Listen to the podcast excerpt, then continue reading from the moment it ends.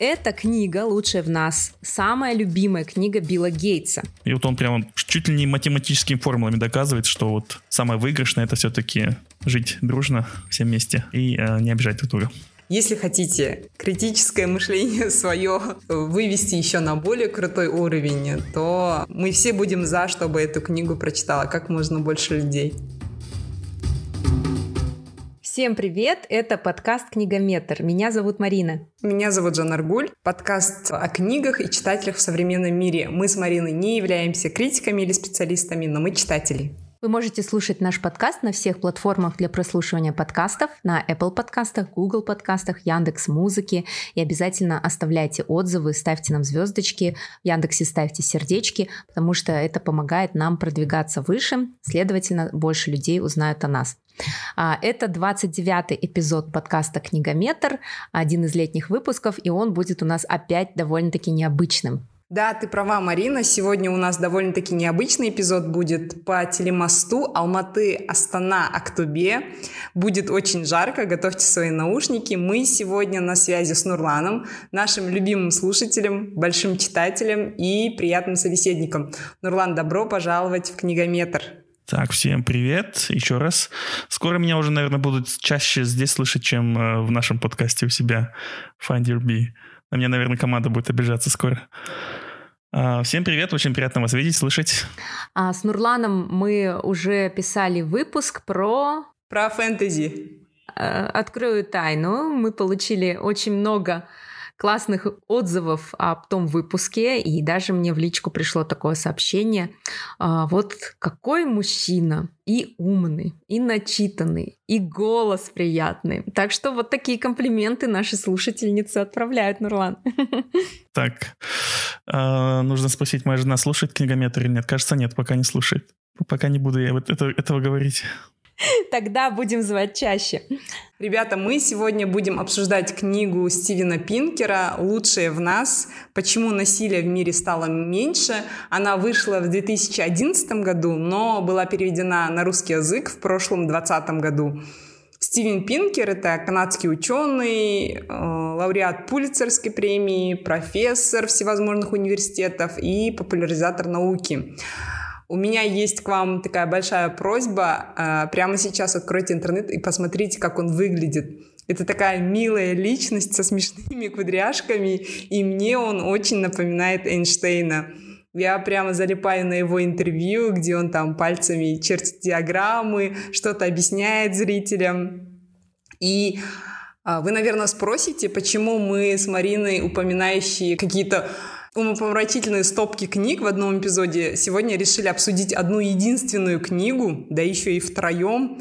Я просто вам скажу, что эта книга состоит из 951 страницы, и высотой она целых 7 сантиметров. Да, так как мы измеряем все книги, которые мы упоминаем в каждом из наших выпусков, обычно у нас так и выходит, да, 7, бывает 12, ну, один раз было 25, вот, поэтому, исходя только из этой логики, мы решили сегодня отдать весь выпуск одной книги. Эта книга «Лучшая в нас» самая любимая книга Билла Гейтса. Он даже дал интервью, которое полностью посвящено этой книге, а, рассказал о своем отзыве, и он даже сказал такое, если бы мне нужно было порекомендовать человеку только одну книгу, я выбрал бы ее. А также Билл Гейтс поделился, что читал эту книгу очень долго.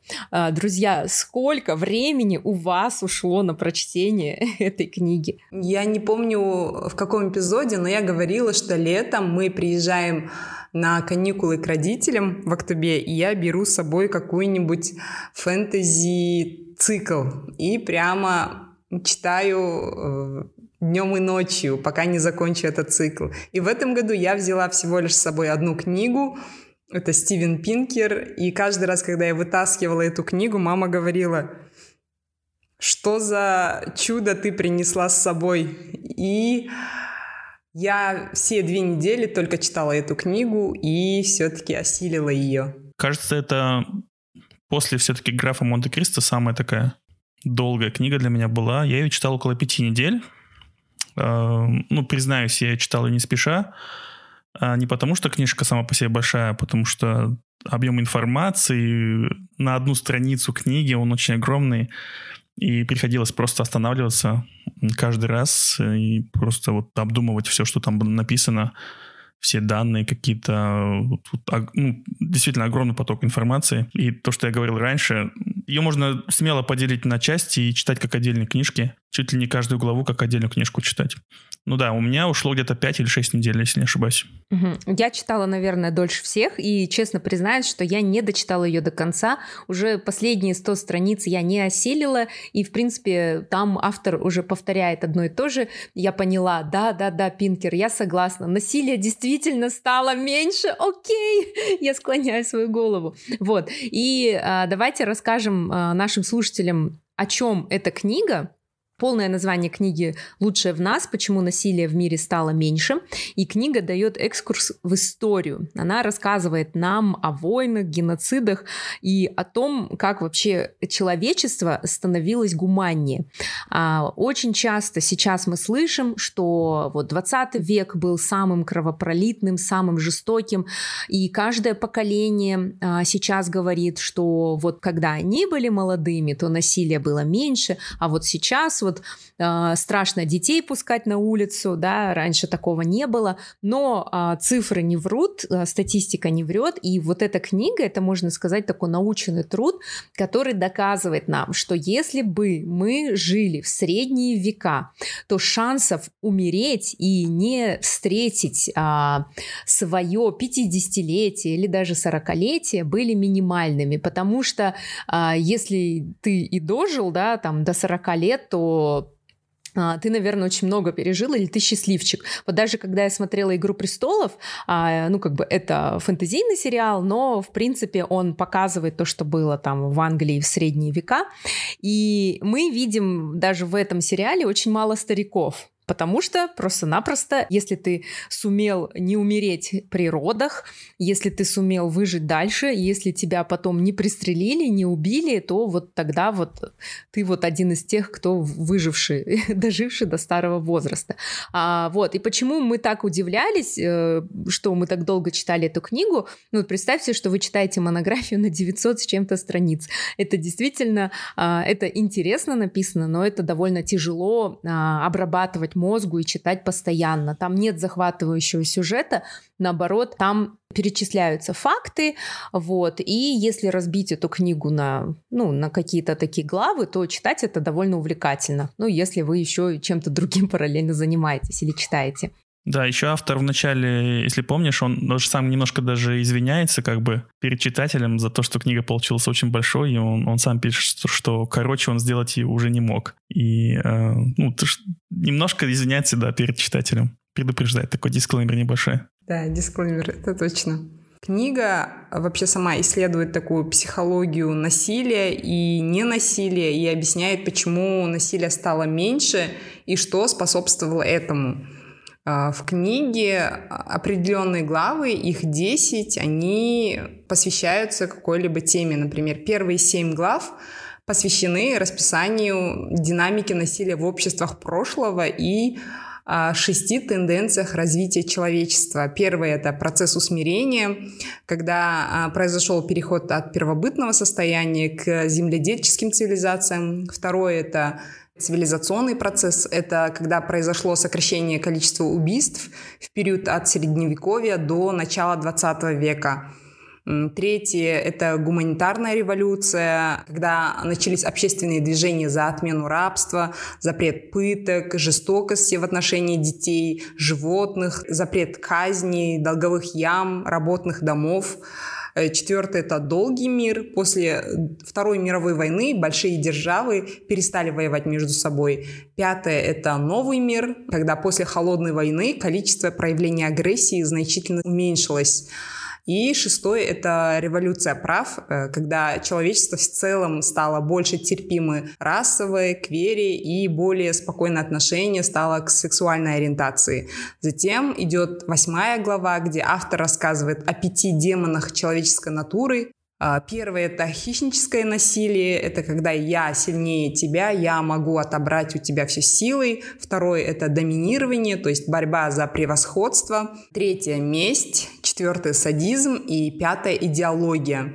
Это вот те демоны, с которыми мы должны бороться. В девятой главе а, речь идет о четырех лучших ангелов человека, которые, наоборот, помогают а, сдерживать наших демонов. Первое — это эмпатия, второе — самоконтроль, третье — моральное чувство и четвертое — разум. И, наконец, в десятой главе, в последней, автор соединяет вот эту историю, психологию и выявляет пять а, основных исторических сил, которые непосредственно приводят к снижению уровня насилия. Первой силой он называет Левиафан. Это когда возникло государство, которое монополизировало право на насилие, то есть сделало цену агрессии неприемлемой для большого количества людей. Исторический э, процесс образования первых государств намного сократил насильственные смерти.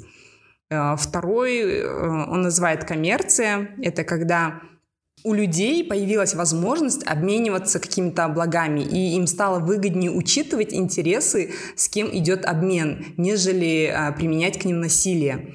А, третьей силой он называет феминизацию, а, когда началось такое неформальное назначение женщин на высокие должности, когда женщины начали получать права, запрет инфантицида девочек, э, контроль женщин над своими репродуктивными правами. Предпоследняя сила — это космополитизм, когда у людей расширился круг симпатий, и это привело к отмене рабства, запрету пыток, жестокости, ну и так далее. И последнее, что произошел большой рост интеллекта. И это очень он интересно объясняет, как он пришел к этому выводу. Вот так в течение 10 глав нам автор объясняет, почему насилие все-таки становится меньше. Ну, сразу, наверное, для тех, кто захочет книжку прочитать, я присоединюсь к Биллу Гейтсу и посоветую читать всем. Небольшой лайфхак, как ее можно прочитать быстро, не то, что даже быстрее, а удобнее. А, так как ее, во-первых, тяжело с собой таскать, именно принт-версию книги. Ну, электронные читают не все, то я посоветовал еще попробовать аудиовариант. Я ее слушал как, вот знаешь, как такой отдельный подкаст про насилие. Он мне тоже вот затянулся несколько недель. Э, я постоянно включал в машине, в наушниках. И, в принципе, за исключением того, что вы не можете смотреть графики, которые приведены в книгах, все остальное, в принципе, очень как бы доступно, очень понятно. Я ее прочитал эм, незадолго после того, как э, я прочитал э, похожую книгу под названием «Фактологичность» Ханса Рослинга, где в примерно похожие тезисы, но не, не только про насилие, а про то, что, в принципе, ситуация в мире стала лучше. Во всем. Почти что во всем, включая насилие. И вот мне понравилась одна фраза, именно которую Ханс Рослинг постоянно повторяет в своей книжке. На английском звучит так. Bad, but better. А, и вот он постоянно повторяет, не поймите неправильно, да, вот эти идеи книги. Она не говорит о том, что все стало классно в мире, все стало круто, то есть насилия нету и так далее. Насилие до сих пор есть, и до сих пор ситуация не очень хорошая, но, тем не менее, она лучше. То есть, э, да, все плохо, но лучше, чем раньше. И вот у Пинкера тоже, он сам постоянно э, об этом напоминает, что не нужно как бы понимать, да, что все, насилия нет, все классно. Потому что каждый раз, когда я кому-то рассказывал про эту книжку, со мной сразу начинали спорить. Типа, да, что-то ты совсем заблуждаешься, нет, все равно все плохо, все равно все ужасно и так далее. Ну, хотя, да, и Пинкер сам же в своей же книжке и говорит о, о заблуждении эвристика доступности, да, кажется, на русском называется, когда чем доступнее информация, тем она кажется более такой, как сказать, сильной, что ли, вот. И поэтому те факты, которые всплывают у нас когда мы говорим о насилии, они более свежие, более доступны, и нам кажется, что да, насилия больше вокруг. Их легче вспомнить. Поэтому, вот как ты, Марин, сказала, то есть э, сейчас, допустим, мамаши боятся выпускать своих детей. А, вспомни наше детство в Ахтебе, том же, когда мы с утра до вечера могли а, слоняться, и где попало, по всем стройкам и так далее, с нами ничего не было. И э, сейчас, да, сейчас уже за шлагбаум двора боятся выпустить детей. Ну, опять же, да, а, в этом есть как бы смысл, но в то же время, когда читаешь Пинкер, смотришь и говоришь, блин, а как мы вообще выжили в свое детство? Это точно. Причем я всегда тоже, когда мне говорят, вот раньше было намного безопаснее, я говорю, вы знаете, раньше педофилов было столько же, просто интернета не было, вот и все. Сейчас стало намного больше информации, сразу ее получаем. Все, что случилось на любом конце света, мы тут же благодаря соцсетях, интернету об этом узнаем. Именно поэтому нам кажется, что больше педофилов, самолеты падают чаще, да, ведь есть статистика, что в автокатастрофах людей умирает больше, но так как авиакатастрофа это намного страшнее, и эффектнее, поэтому люди вот, боятся этого намного больше. А когда я начинала читать эту книгу, я вначале ее пролистала. Я была в гостях у Жанаргуль, увидела вот этот талмуд а, где-то а, на полке и была удивлена, что это нонфикшн книга, потому что Жанаргуль не очень жалует книги нонфикшн, а, предпочитает художественную литературу. Вот, я начала листать, и прямо там же в гостях я начала читать. Настолько мне было интересно интересно. А, я прочитала то здесь, то там, взяла эту книгу себе домой и а, начала ее сначала. И вот неподготовленный читатель будет шокирован перечислением всех пыток, да, которые там описываются, причем детально, со смаком. И я вспоминаю, что, в принципе, вот в пятом, шестом классе, когда вот мы проходим эту историю, да, э, средних веков, если не ошибаюсь, э, об этом же говорится, но без подробностей. А тут и картинки, и иллюстрации, какие-то старинные гравюры. И ты такой, угу, тогда были не только дворцы и благородные рыцари, как нам описывают во всех балладах, э, кино. Оказывается, рыцари были вообще разбойниками и могли там воровать женщин и убивать э, за обеденным столом, и никакого кодекса чести у них не было. То, что люди тогда вполне нормальные, обычные, как мы с вами, придумывали изощренные пытки, колесование и четвертование. Я вообще впервые узнала, как устроено колесование. И ведь а, все эти пытки делали люди не из-за того, что они злые, просто они жили так. И вот а, казнь, да, публичная казнь на площади, почему и дети, да, и все вот люди собирались туда, шли как на праздник, были бы у них смартфоны, они бы все это записывали, да, но ведь, а, как вот сейчас сравнивают, когда мы смотрим боевики, да, и вся эта кровь льется, это в принципе мы глядим на то же самое. Вот. А почему вот вообще тогда люди а, всем этим занимались, да, и, во-первых, вот эти все пытки нужны были для устрашения других людей. То есть, если ты украл, а, допустим, кусок хлеба, и чтобы предотвратить и напугать других, тебе там отрубали руку, да, или там, тебе, ну, еще что-то делали с тобой, чтобы другим неповадно было. И лишь э, с процессом создания законов, да, это уже начало сходить на нет. Никто не задумывался о том, что чувствуют эти люди. Этих людей пытали, они кричали, умирали в, в агонии, но Представляете, э, умирает такой же человек, как ты, но в то время людям было недоступно вот э, почувствовать, не было эмпатии. Никто даже не думал, что ему может быть больно. А что, если бы это случилось со мной? И вот как, пока ты читаешь книгу, а, автор развивает эту мысль, а дальше уже он наводит нас на то, что вот э, гуманитарная революция, ученые, там Жан-Жак Руссо, у нас появляется эмпатия. Э, когда вот начали издавать книги, а, люди стали грамотные, стали их читать и, наконец, смогли поставить себя на место другого человека. Вот мне очень нравится пример, книга «Хижины дяди Тома», которую написала Гарриет Бичерстоу, есть такая легенда, что Авраам Линкольн а, при встрече с ней сказал, так это вы та самая маленькая женщина, которая развязала большую войну, имеется в виду вот гражданская война между севером и югом. И вот с точки зрения раба, да, а, и люди прочитали и ужаснулись, что неужели рабу может быть больно, неужели он может чувствовать и страдать. И то есть то же самое, как вот в прошлом выпуске мы же Наргуль обсуждали, да, вот то, что сейчас много э, литературы а, с феминистичной точки зрения, то есть, оказывается, женщины тоже могут что-то чувствовать, оказывается, женщины тоже люди, да, вот. И еще один пример, который мне понравился, это про Бенджамина Спока, то, что его идеи были революционными. Представляете, в 1950-е годы, совсем не так давно, то, что Спок говорил, детей бить нельзя, люди с этим были не согласны. Это было вообще нонсенсом. А сейчас мы с этим живем.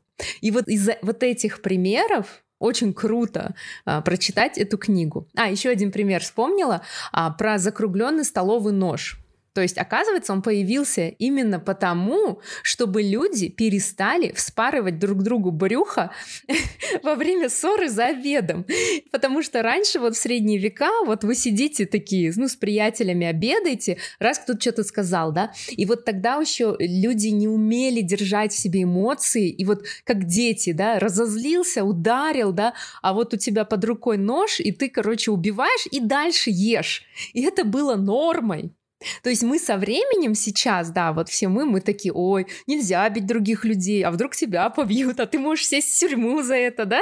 Вот, а раньше такого не было. Именно поэтому вот эти ножи а, стали делать закругленной формы, и а ножи для стейка даже сейчас подают только вместе с мясом.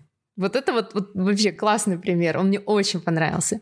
Это точно. Мне знаете, что больше всего понравилось в этой книге? Что книга очень структурирована и с применением просто вообще колоссального материала. Слово «колоссальный», по-моему, очень редко удается использовать в беседе, а тут вот как раз такой случай, когда можно говорить, что это был колоссальный материал. И мне нравится, как автор прям пошагово рассказывает. То есть он не просто озвучивает свои умозаключения, он говорит, вот здесь вот такой факт приведен. А я это взял из этой книги, а вот здесь вот такой факт приведен. Я взял это из этого исследования. И исходя из них, я думаю, что это приводит к этому. То есть это очень аргументированное повествование. Мне это прямо понравилось.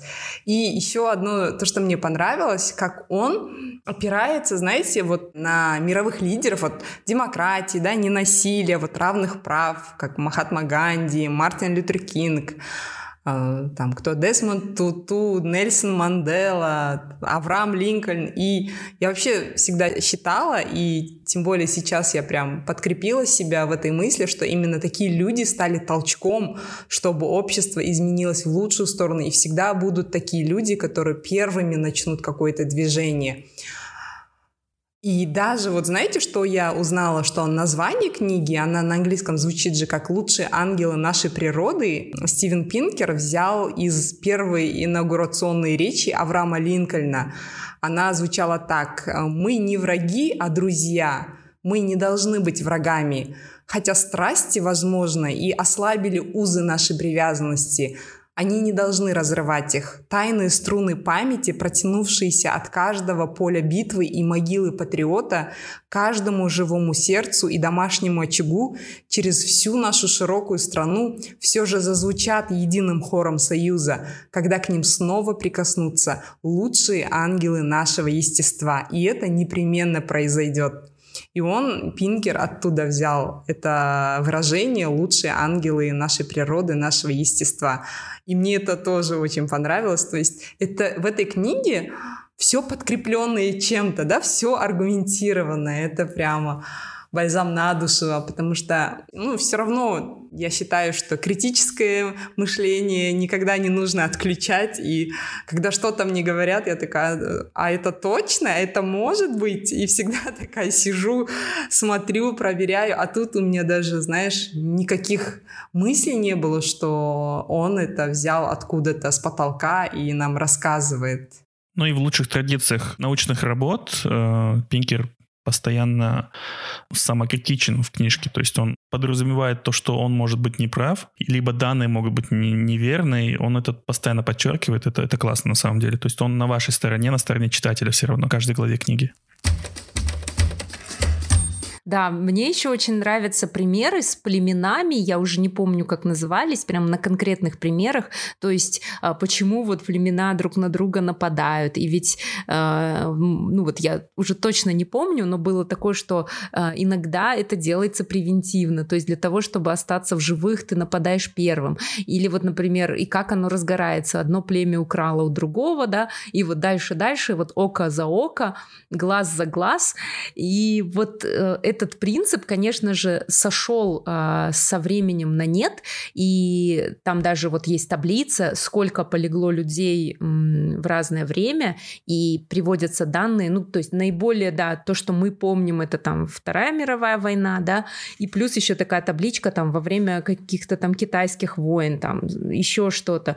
И а, он также, мне нравится, что показывает процентное соотношение а, всего населения Земли. То есть понятно, что тогда допустим, умерло меньше людей, но если в процентах, это там чуть ли не четверть там земного шарика, да, или еще что-то. Вот. И вот сейчас даже, э, когда мы читаем какие-то негативные новости в Инстаграме, да, о том, что произошло там, ну, какое-то преступление, в комментариях мы видим, да, а, нужно вернуть там суд Линча, око за око, а, зачем нам законы, отдайте там этого преступника родственникам, э, пусть его растерзают. И даже помните, недавно был случай случай вот у нас в Казахстане, в городе Сатпаев, когда а, мужчина там 70 лет заманил к себе в квартиру маленькую девочку, и действительно толпа людей возмущенных а, вышла и хотела отбить этого а, человека у полиции. Вот что вы думаете на этот счет? И, кстати, вот Пинкер, по-моему, пишет, что там, где плохо работают законы, да, и где более такое консервативно настроенное общество, там насилие норма. То есть вот он даже приводит, вот я читала интервью, пока готовилась для Форбса, он приводит а, пример с Соединенными Штатами, то, что, например, на, а, на юге Штаты более консервативны, они а, считают, что смертная казнь нужна, что детей а, можно бить, а, что они более религиозны, они чаще идут а, служить в армию, они одобряют войну там в Вьетнаме и в Ираке. И вот мне почему-то кажется, что мы тоже, у нас вот наше общество, оно именно такое, очень терпимое к насилию. Ну, я, наверное, добавлю вот в том же Пинкере, да, в книжке, э, я не помню, где, в какой главе, а указывалось об исследовании, где опрашивали людей, э, и я уже не помню статистику, но там большинство людей хоть раз задумывались о том, что хотели бы кого-то убить. То есть не убили бы, конечно, но желание возникает у каждого из нас почти что. И э, главное вот в том, что нас сдерживает. Если нас ничего не сдерживает, э, хотя бы, ну ладно, если не снутри, но снаружи тоже, да, какие-то социальные нормы и так далее, то да, э, это рано или поздно вырвется наружу, и вот насилие будет процветать. Я недавно, знаешь, эм, смотрел э, документальный фильм э, про одну из африканских стран.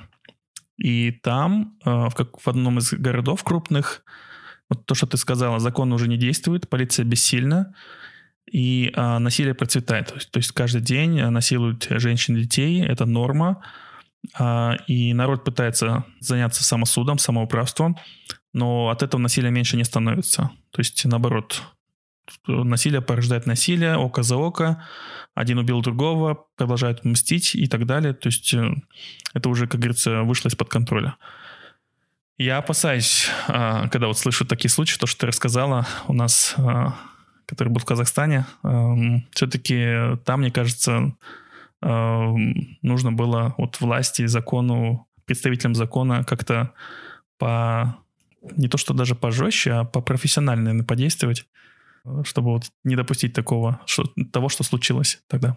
В книге все-таки, да, он тоже говорит про полицейскую реформу, про то, как вот работа полиции а, на самом деле влияет на преступность. Я, к сожалению, деталей не помню, но если я не ошибаюсь, а, вывод был такой, что полиция действительно должна всегда ну, действовать в рамках закона, не должно быть никакой избирательности, тогда угу. мы будем, ну, жители будут да, доверять, да. И, и как бы и полиция должна быть отображением как бы этого самого закона.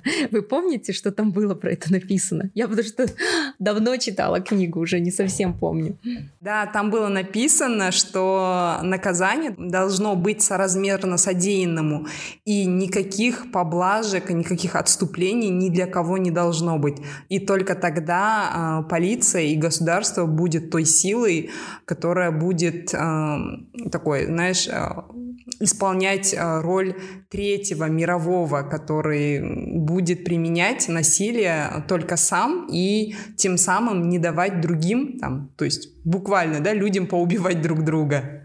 На самом деле я тоже довольно давно, бывает, иду по улице, да, и приходят же в голову какие-то дурные мысли. И вот я, например, иду и думаю, интересно, а что сдерживает людей на улице от того, чтобы не начать там грабить? Ну вот всем нужны деньги. Вот я вижу там э, как бы мужчина в, дорог, в дорогой одежде, да, и думаю, ну сам виноват, сам надел дорогую одежду, сам в красивой машине, сам с дорогим. Вот что мне мешает взять и отобрать, да? То есть нас действительно сейчас, всех современных людей, сдерживает что-то. И даже не боязнь там наказания, да, или еще чего-то. А вот что-то вот есть, да, в нас такое, которое нам, ну, то есть, говорят же, человеческое, да. И мне еще очень понравился пассаж про чтение. Можно я его зачитаю? О, да, да. А я когда до этого места дошел, я так и знал. Сказал, Марина Женаргу точно это вставит в подкаст обязательно. Ты же потом у себя пост сделала в Инстаграме даже. Да, мы теперь можем просто прикрываться этой фразой. Ну вот видите, мы так и знали. Вот. Цитирую. Чтение — технология принятия перспектив другого. Когда в голове у тебя мысли, принадлежащие другому человеку, ты смотришь на мир его глазами. Ты не только в красках ощущаешь то, что не можешь испытать лично, но как будто проникаешь в голову другого человека и на время разделяешь его чувства и реакции. Супер. Супер. Вот так. Да, благодаря книгам я, вот я подтверждаю, я, например, а, благодаря книге Man and Boy Тони Парсонса, я э, прочитала ее в очень молодом возрасте и смогла проникнуть как-то в голову мужчины и понять, как мыслят мужчины. Также книга «Три товарища» Эрих Мария Ремарк тоже дала мне перспективу, э, как бы точку зрения мужчины. И еще одна из книг, которые вот действительно, ну вот так на меня сильно повлияли, это «Американская трагедия» Теодора Драйзера, когда я э, поняла вообще как бы бы, ну, перенеслась в шкуру героя. И да, да, даже... да. Это то, тот самый случай, когда ты, наоборот, хочешь, чтобы он избежал наказания, да, чтобы он спасся. Да, да, да, да, да, точно. Ну и кинематограф, думаю, тоже выполняет эту роль. Да, но только не забывайте про прием э, спасти котика, о котором вы уже говорили в одном из эпизодов, кажется. Когда ты любого злодея можешь сделать так, так что, чтобы он понравился. Драматургия арка героя. Угу. Ну, а, да, вот это место в книге, оно меня тоже зацепило сразу же. Да, э, в 15 веке изобрели печатный пресс, э, Гутенберг, да, и э, люди начали больше читать, э, и люди начали, начали больше писать. И среди авторов уже стали люди, которые э, представляли какие-то меньшинства, какие-то, э, то есть э, не тех, как остальные, можно так сказать. А, кто-то писал под псевдонимами, кто-то писал от своего имени. Но да, воз, появилась возможность у жертв, в кавычках, эм, да нет, не в кавычках, у жертв писать о своих переживаниях, и у читателей как-то сопереживать жертвам, понимать их э, изнутри, переживать вместе с ними. Вот развивалась симпатия, как Пинкер, да, показывал в книге.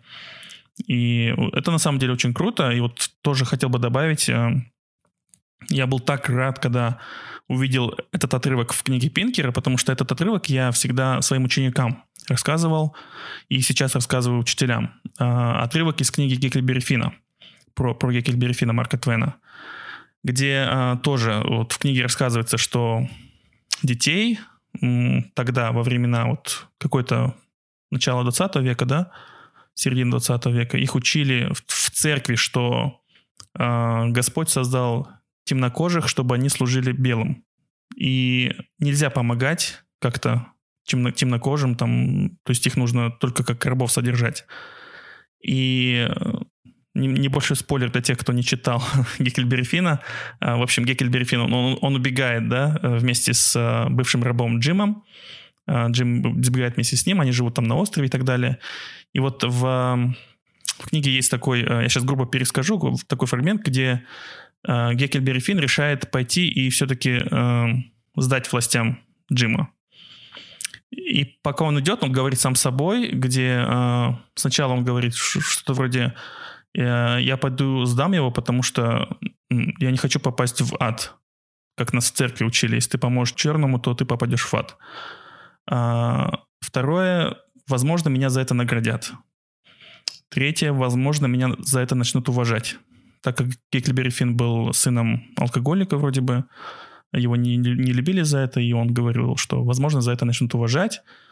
А четвертое, он сказал, что я должен его все-таки сдать властям, потому что так нужно, так принято, такие правила.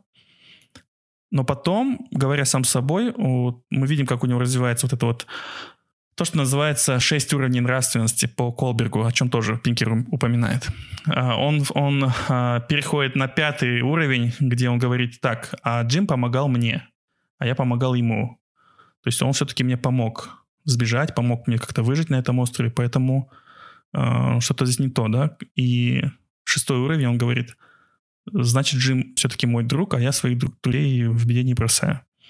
Я своих друзей не предаю. И вот он поворачивается и идет назад. А, крутой момент, я был рад, что его включили в... То есть Пинкер включил его у себя в книжке. И то, что он упомянул одного из ученых, а, чьи теории я давно изучаю, это вот Лоренс Колберг, теория м- нравственности. Кому интересно, обязательно прогуглите дилеммы Колберга. Это вот э, знаменитая дилемма, где у Хайнца, э, вымышленного персонажа Хайнца, умирает жена, и э, ее может спасти только одно лекарство, которое придумал какой-то ученый, а, но у Хайнца нет денег на это лекарство. Он э, использует все пути, чтобы добыть, раздобыть деньги, но у него есть только 50% от стоимости этого лекарства. Он идет к врачу, к этому ученому и просит его продать. Ученый говорит, нет, я потратил всю свою жизнь, чтобы придумать это лекарство, не могу тебе его продать. И тут э, у Хайнца возникает такая вот дилемма. Что делать? Если он на следующий день не доставит лекарство, то его жена погибнет. А, вот э, стоит ли, ли ему вломаться ночью а, в лабораторию ученого и выкрасть лекарство? Как вы думаете, Марина Жанаргуль? Мне кажется, все равно нужно как-то договориться. Вот, по условиям задачки договориться уже нельзя. Мне кажется, нет, не стоит. Иначе я говорю, вот, допустим, идет сбор, да, ну вот мы видим опять в Инстаграме сбор сейчас мне так кажется, так много стало именно э, маленьких детей с заболеванием, э, не помню, как называется, ЗМА, ну, в общем, которым нужен препарат Золгесма, который стоит 2, милли... 2 миллиона долларов. Я просто в шоке. Я в шоке от того, как человечество могло изобрести лекарство с такой стоимостью. И ведь можно ведь пойти и ограбить э, ну, какого-нибудь миллионера и достать эти деньги. Но ведь э, эти люди, находящиеся, ну, можно сказать, в очень тяжелой критической ситуации, они на это не идут. Хотя для, ну, в кино таких примеров и книгах много. Ну, мне кажется, что в современном обществе, наверное, нет. Не, не вломится и не заберет. Вот э, эта дилемма, она является таким, знаешь, своеобразным тестом на то, э, на каком уровне вы находитесь по Колбергу. Быстро опишу эти уровни. Очень интересная теория на самом деле. Колберг исследовал, знаешь, этот феномен, что такое хорошо, что такое плохо. И э, он понял, что просто так делить поступки на хорошие и плохие недостаточно, потому что э, все зависит от контекста и от намерения. Да? Э, мы говорим детям, допустим, нужно помогать своим друзьям. А, но это же не всегда правильно, особенно если твой друг пытается сделать что-то незаконное. А, либо там в школах мы детям запрещаем бегать или толкать друг друга, да, но если ты видишь, что твой друг идет, переходит дорогу в наушниках и не слышишь, как машина приближается, то первое, что нужно сделать, это подбежать и толкнуть его как можно сильнее. Это такой простой экзампл. А, и вот по теории Колберга он вывел 6 уровней нравственности. 6 уровней от, от первого до шестого. Первый — это самый низкий уровень. Что нами движет изнутри, когда мы что-то делаем. И вот первое, первый уровень — это я делаю это, чтобы избежать наказания. То, вот о чем ты тоже упоминала, Марина. А, то есть я, допустим, я не мусорю, потому что я боюсь, что меня там за это оштрафуют. Я останавливаюсь на красный свет, потому что боюсь полицейского. Ну и так далее. А второй уровень, чтобы получить взамен что-то. Я делаю это, чтобы получить что-то взамен. А, он тоже такой корыстный уровень, но, в принципе, первый и второй уровень, он применяется в основном, э, то есть э, маленькие дети, они вот обычно на этих двух уровнях находятся у нас. Либо они боятся там по попе получить, поэтому что-то не делают, либо делать, чтобы э, мама, папа что-то им взамен там за это дал. А третий уровень, я делаю это, чтобы обо мне хорошо подумали.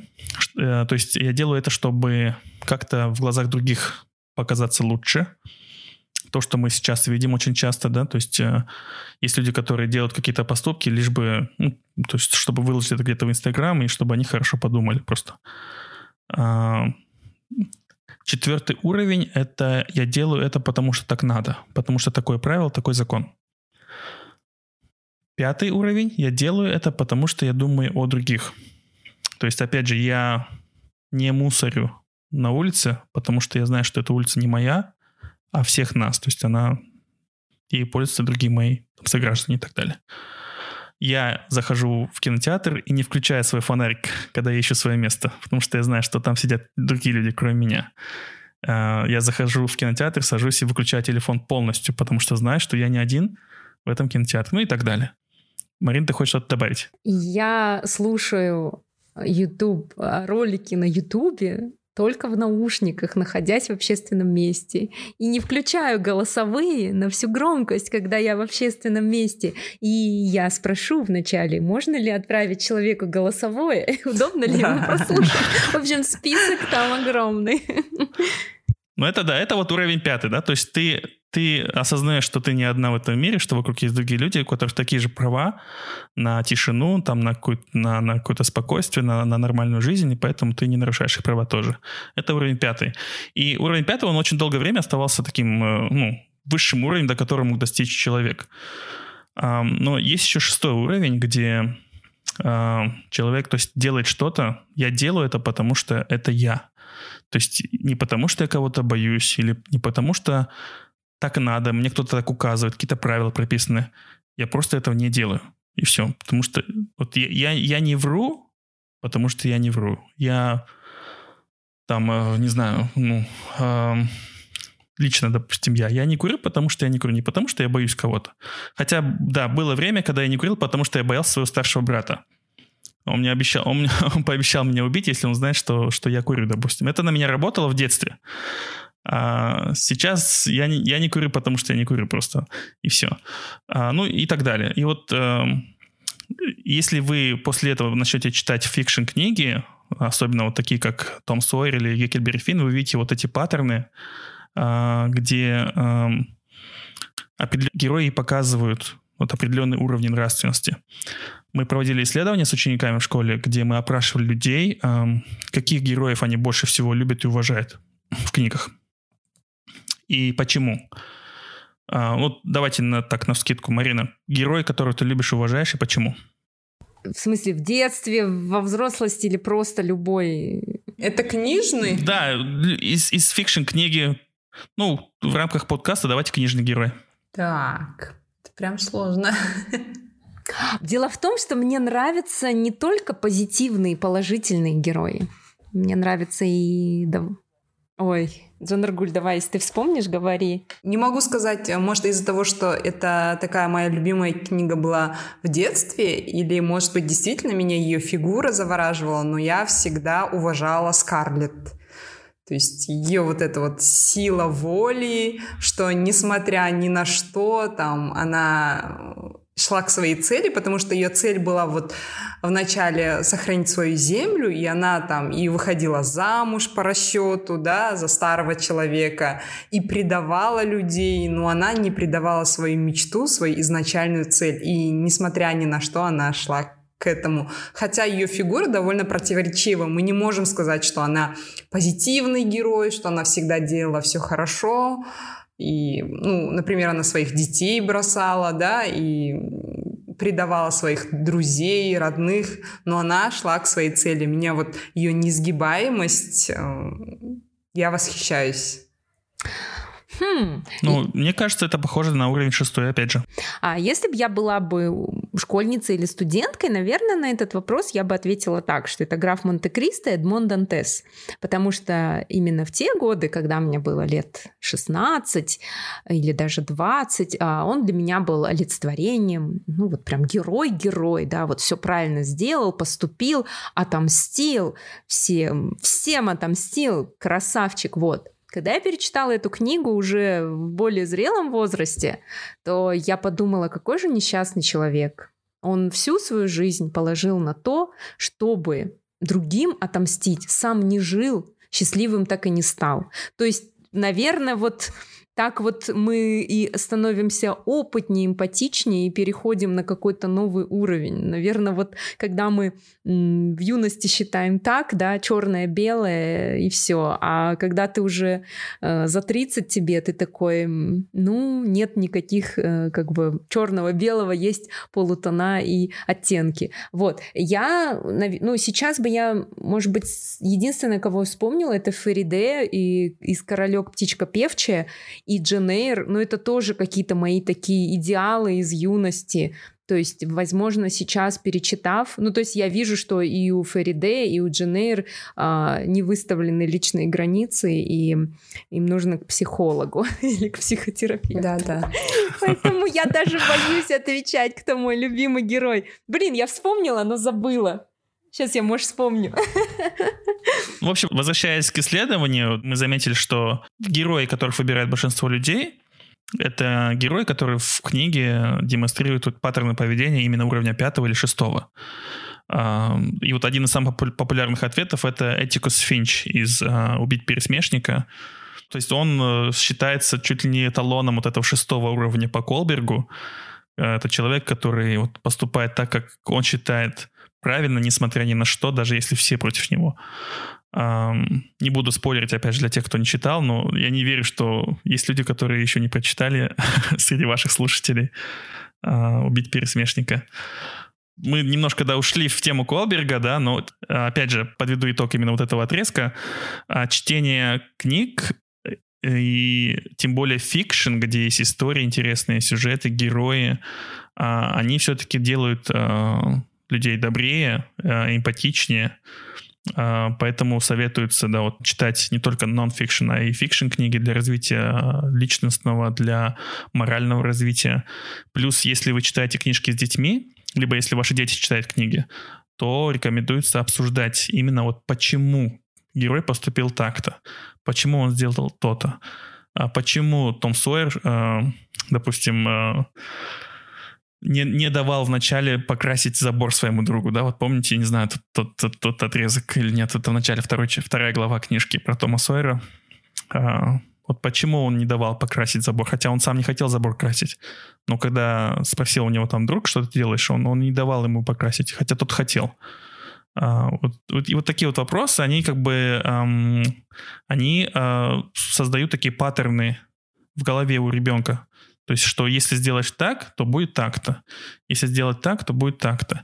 И это в будущем удерживает, опять же, вот от неконтролируемых поступков, то, то к чему возвращаемся, от насилия, от э, каких-то нежелаемых действий в порыве гнева, да, когда человек знает, что если он сделает это, то будет вот что-то еще, uh-huh. какие-то последствия. Uh-huh.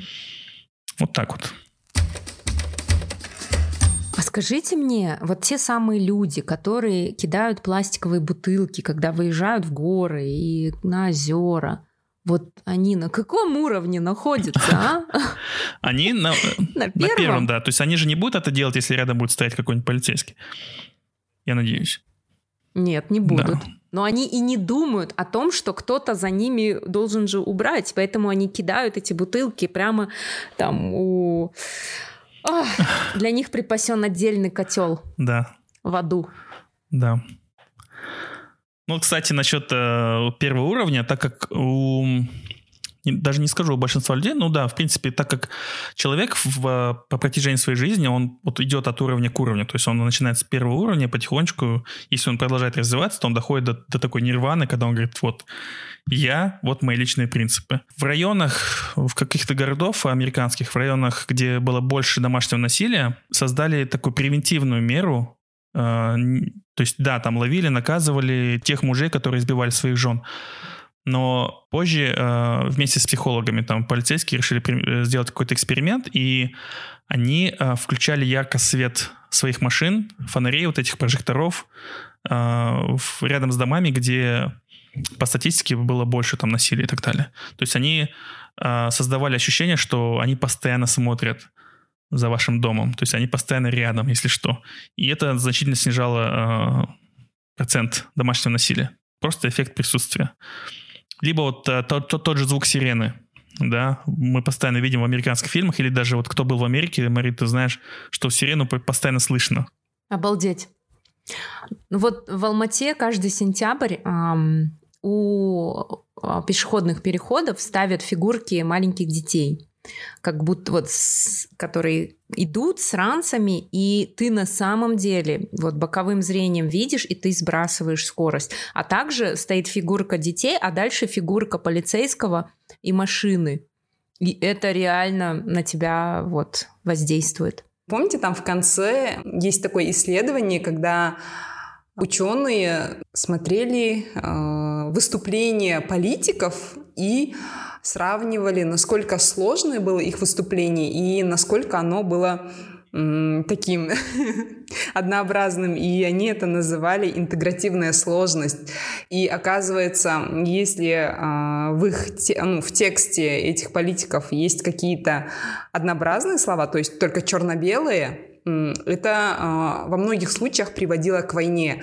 А если политики использовали более сложные, там, оперировали, например, э, какими-то словами, там, возможно, а, может быть, там, компромисс, э, когда они вот обращались к каким-то высшим принципам, да, тогда это более приводило э, к мирным соглашениям. А вы знаете, я заходила на Гудриц э, почитать отзывы об этой книге, и очень много негативных отзывов. Кто-то говорит, что книга довольно скучная, затянутая, что мало таблиц графиков, что автор повторяется, но также я, по-моему, прочитала э, о том, что э, автор очень хорошо описал писал историю Европы и США, но почти не пишет о э, развивающихся странах, потому что а, вот ну, как говорится, когда происходит э, какое-то преступление в США, весь мир об этом говорит,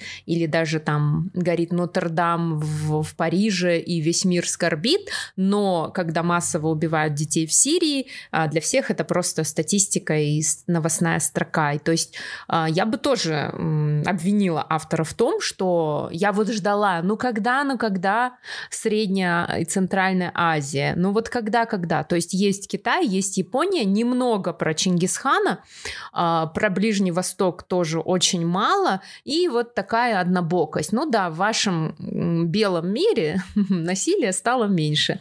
А что про нас?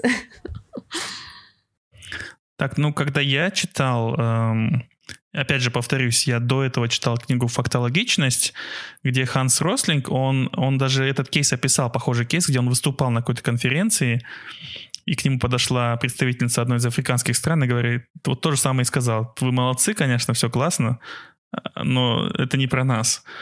Но когда я читал э, Пинкера, то мне просто казалось, что ну, наши страны, Средняя Азия, либо там страны африканские, просто на пару, нет, может, столетий или пару десятилетий мы просто а, опаздываем, но идем Отстаем. тем же путем, да, идем примерно тем же путем.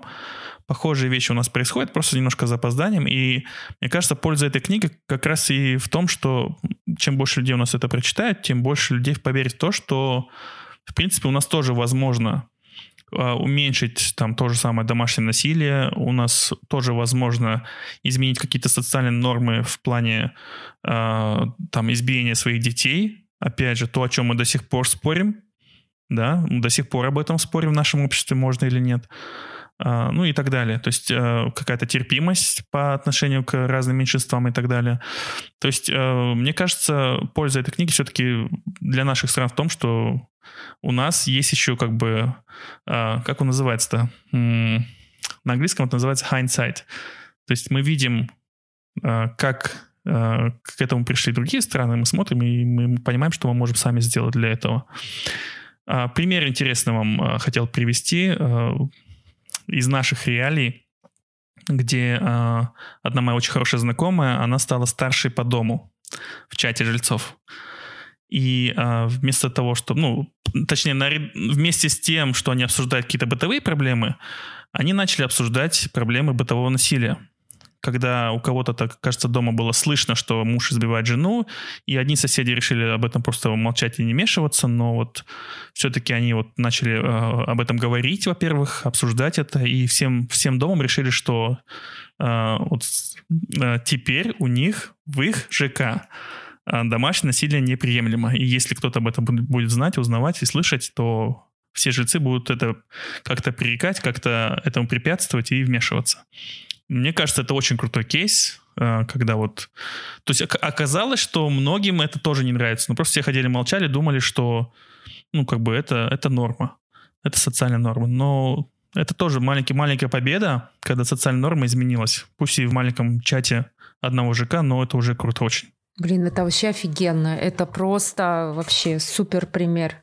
А, я тоже хотела сказать, что за последние несколько лет, вот пока Нурлан ты говорил, что да, в наших странах это придет, может быть, через десятилетия, ведь а, если взять а, хотя бы воспитание детей, то есть все больше прогрессивных родителей наших современников, наших ровесников считают, что телесные наказания неприемлемы, тогда как 30 лет назад это было нормой. То же самое про то, чтобы не мусорить. Или пойдем дальше, уже мы заботимся об экологии и сдаем на переработку, либо мы не плодим мусор постепенно. Хотя еще 10 лет назад, а, ну, я не думаю, что современные прогрессивные люди эм, этим занимались и задумывались. То же самое животные, да, то есть больше, мне кажется, стали помогать приютам и действительно пытаться понять, что чувствуют животные и относиться более гуманно. То есть, да, мы стремимся, и мне тоже вот дало это надежду, когда я читала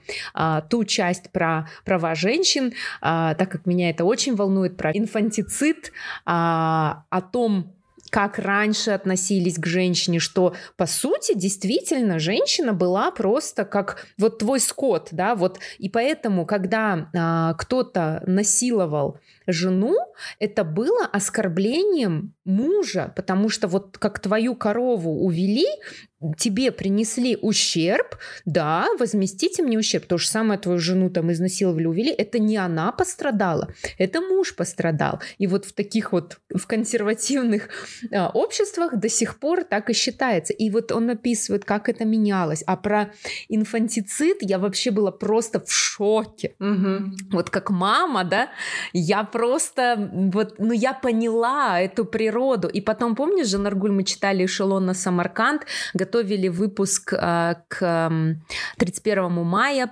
памяти, Дню памяти всех политзаключенных, репрессированных, и читали очень много материалов, и вот меня тоже поражало, что тогда либо бросали своих детей, либо их, ну, оставляли на погибель. Почему? Потому что инстинкт человека выжить, и когда у матери, допустим, новорожденный и двухлетний, она просто оценивает шансы, кто выживет. Вот если двухлетнего больше шансов выжить, она убьет новорожденного из, из жалости, из нет, даже не жа... из человеколюбия. И вот так оно раньше и было. И вот там есть такая связь а, про то, что раньше топили вот маленьких детей, душили, потому что невозможно было контролировать рождаемость и невозможно было действительно прокормить столько ртов. И потом мы перешли на аборты, и, и потом следующая степень эволюции — это контрацепция, то есть как бы немного грубо а, звучит да, в книге, что а, мы перестали убивать новорожденных, теперь мы убиваем нерожденных. Вот. И это просто вот тебе мозг взрывает, что ты вот, ну, ты даже об этом не задумывался, господи. Вы знаете, когда я читала, книга меня подтолкнула к такой мысли, я хочу с вами поделиться и узнать ваше мнение. Мне это прям очень интересно. Э, в книге э, написано, что сейчас идет спад популярности вот так называемой культуры чести, да, которая побуждала вот э, вызывать кто тебя оскорбил на дуэль, да, или когда мстили всей семье, когда что-то делал один член семьи. А, сейчас популярности ну, спадает, но э, у меня такая мысль появилась, что сейчас зато а, за место этого пришла такая эра чувства обиженных, а, потому что сейчас прямо очень сложно высказывать какое-то свое мнение, где бы то ни было, чтобы не задеть чьи-то чувства. И прямо очень сложно вот это э, вилять между какими-то нормами, да, и э, вот у этого такое чувство, у этого такая травма. И если, не дай бог, кто-то вот так высказывался, и тут же вот эти оскорбленные чувства требовали отмщения. И все это переходит на культуру отмены. Не замечаете, что Сейчас сразу же перестают приглашать на какие-то работы, если узнают, что актер был где-то там давно замешан в чем-то или что-то когда-то сказал. И это же приводит к такой социальной гибели человека. И закат физического насилия переходит э, такое на ментальное насилие, наверное, когда вот люди Digital насилие. Да, digital насилие, когда люди в каких-то соцсетях могут там распространять какие-то ложные сведения, знаешь, хейтить, устраивать травли на кого-то и без какого-либо наказания и когда вот говорят, люди стали чуть-чуть добрее, я такая думаю... Но ведь Пинкер пишет, каждый из нас когда-либо в жизни думал о том, чтобы убить человека, так что насилие у нас в крови, так что digital насилие — это вот следующая ступень. Да, это следующая ступень. Может быть, люди не стали добрее, они стали просто малодушнее, да, прикрываясь вот этой виртуальной личиной. Они уже насилие делают ментально, и такая мысль была у меня. Ну вот, а, если я не ошибаюсь, то, кажется, в той же книге Пинкера об этом говорилось тоже, что как раз-таки одна из целей книги дать понять нам всем, что мы все э, прогрессируем, меняемся, и э, если человек там 20 лет назад что-то сказал оскорбительное, то это не значит, что он сейчас точно так же думает, и, возможно, он тоже изменился и стал лучше. Это нужно понимать и не, не отменять его из-за этого, из-за того, что он сказал что-то 20 лет назад. И вот это вот, ну, опять же, культура отмены, это, мне кажется, нужно будет отдельный эпизод потом сделать как-нибудь про это, что-нибудь почитать про это, потому что э, очень такой интересный феномен, неоднозначный. Но, опять же, мне кажется, книга Пинкера должна нам дать понять, что все мы а, если мы этого захотим, то мы можем стать лучше во всех планах. Я предлагаю сейчас каждому, наверное, сказать какую-нибудь одну причину, почему стоит эту книгу прочитать, и какую-нибудь свою м- запомнившуюся цитату или отрывок из книги. Место заключения. Кто начнет? Ladies first? Я пришла э, к такому выводу, почему каждый должен прочитать эту книгу, да.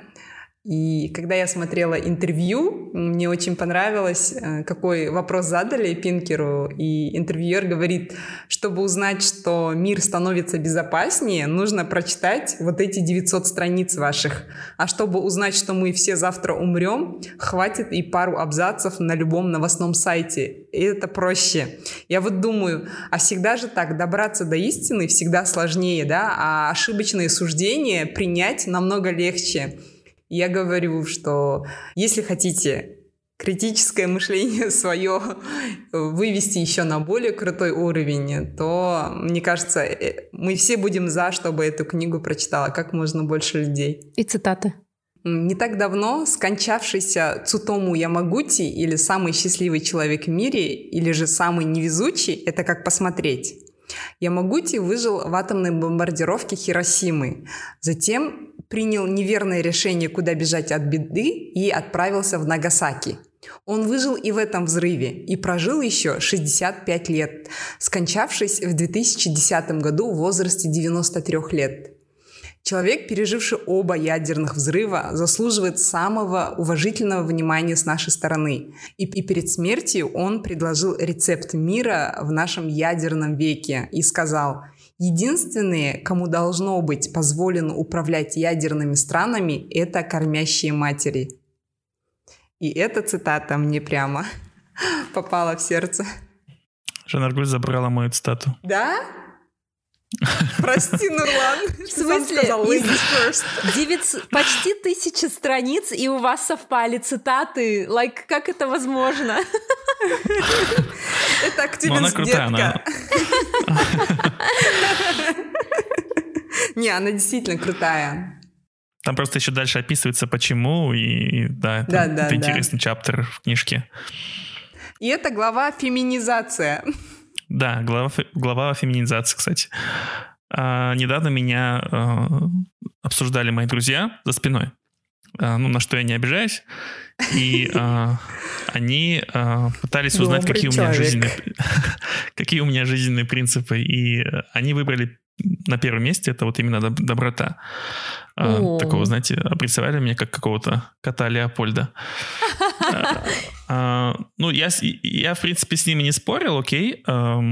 Но данную книгу стоит прочитать, э, хотя, опять же, да, я, помнишь, Марина писал тебе, что было очень сложно читать первые главы, где описывается вот вся эта жестокость.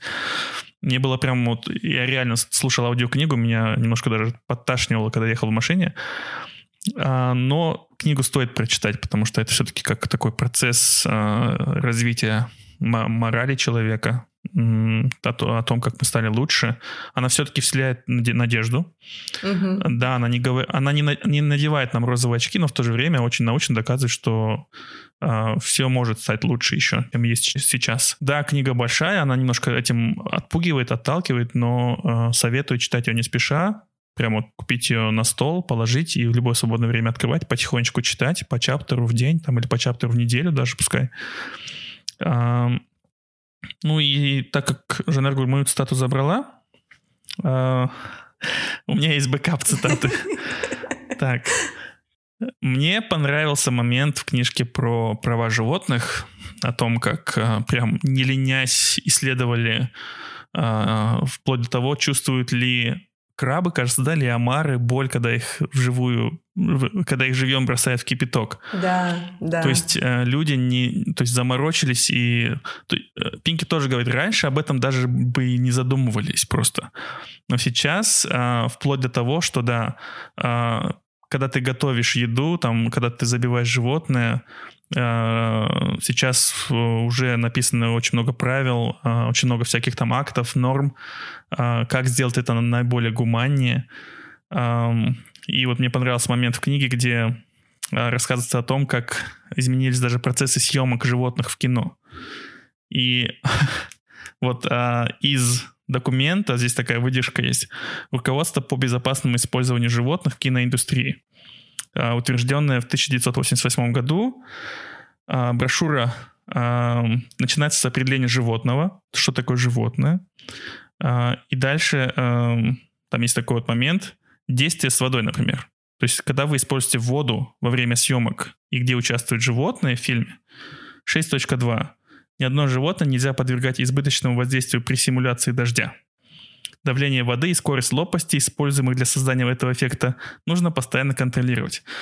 А, я не знаю, для людей такое применяется или нет, но здесь даже для животных начали прописывать. А, при симуляции дождя следует обязательно использовать резиновые коврики и другие нескользящие материалы или поверхности. Если необходимо обеспечить эффект грязи, глубина грязи должна быть одобрена ассоциацией до начала съемок. Если необходимо, под грязью должна быть помещена нескользящая поверхность. А, не знаю почему, мы, мы с коллегами ехали в машине, когда это слушали, нам очень стало смешно, что такие вещи прописываются в Голливуде, а, чтобы там животное, не дай бог, не подскользнулось, не, не, не пострадало. А, моя причина, почему я советую прочитать эту книгу, а, как раз-таки все, о чем мы говорили на протяжении этого часа, а, но в целом для того, чтобы понять, почему мы люди такие, что нами движет, и что мы довольно-таки сложные существа. У нас есть и генетическая память, и есть а, наша социализация, есть мужская гендерная социализация, женская гендерная социализация, а, есть то, чему нас а, научили наши родители, чему нас научили книги, чему нас научила улица, и исходя из этого мы поступаем именно так или иначе. Почему кто-то действительно разбрасывает пластиковые бутылки а, в горах, а кто-то бьет свою жену, а, кто-то грабит, а кто-то наоборот а, не вступает в конфликт и предпочитает вызвать полицию.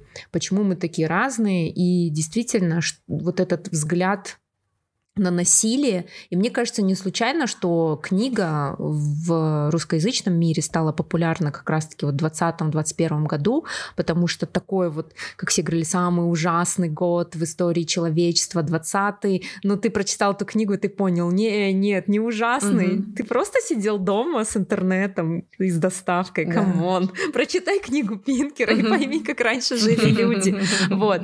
А, моя любимая глава про гражданские права и действительно действительно, вот читая вот про права э, животных, именно то, что процитировал Нурлан, э, действительно это необычно, да, и ты думаешь, ну неужели кто-то думает про то, чтобы лишняя капля не попала на животное, да, на коня, но при этом то же самое, как когда-то там думали, что когда четвертуют человека, ему ок, когда бьют рабов, ему ок, и когда насилуют женщин, убивают младенцам, всем ок, это нормально. То есть мы действительно становимся лучше, и цитата, которую я выбрала, она, она очень короткая, и она, наверное, Жанна сейчас засмеется в моем духе. Не существует общества, в котором женщины и их семьи были бы одержимы девственностью женихов. Да!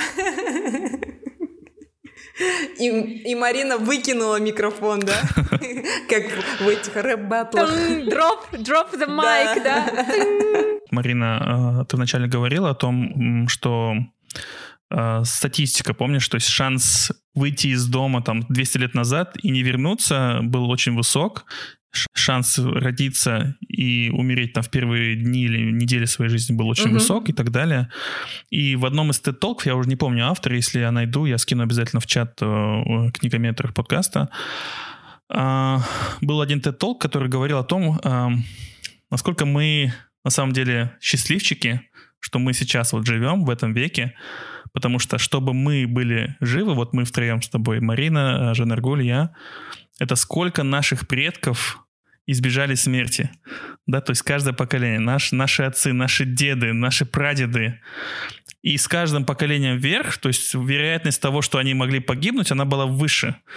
Да, умножая на вот каждое поколение, и на самом деле, да, то, что мы сейчас сидим втроем, это обсуждаем, это огромное чудо, это, то есть по там по, по математической формуле вероятность того, что мы выжили, то есть мы дожили до этого дня, это очень мизерно на самом деле, учитывая уровень насилия в прошлом. Это жесть, Поэтому конечно, да. эта книга, она еще учит, да, ценить, э, ценить жизнь. То есть, когда были там восстания вот в Западном Казахстане, да, когда вот там все они друг друга мочили одно племя на другое, наши с вами предки умудрились выжить в то время, да. А вторая, когда вот 30-е годы, да, то есть наши с вами предки не попали под, не умерли от голода, не, не умерли в концлагерях, э, еще где-то, да, это реально было больше шансов умереть, чем выжить. Во время 90-х бандитских наши родители выжили и нас вырастили, и мы, когда ходили мимо строек со школы домой, тоже выжили. Да. Вообще, реально, жизнь — это дар. Очень классный итог. Цените жизнь, друзья! Да, супер. И на этом мы заканчиваем. Читайте книги и будьте эмпатичнее. Любите жизнь. Да, это был подкаст «Книгометр». А, слушайте нас, оставляйте отзывы, пишите нам в чат и читайте книги. Всем пока. Всем пока. Данный выпуск проекта «Книгометр» стал возможным благодаря помощи американского народа, оказанной через Агентство США по международному развитию USAID, и был подготовлен в рамках Центральноазиатской программы «MediaCAMP», реализуемой Интерньюз при финансовой поддержке USAID. Авторы книгометра несут ответственность за содержание выпуска, которое не обязательно отражает позицию USAID или правительства США или Интерньюз.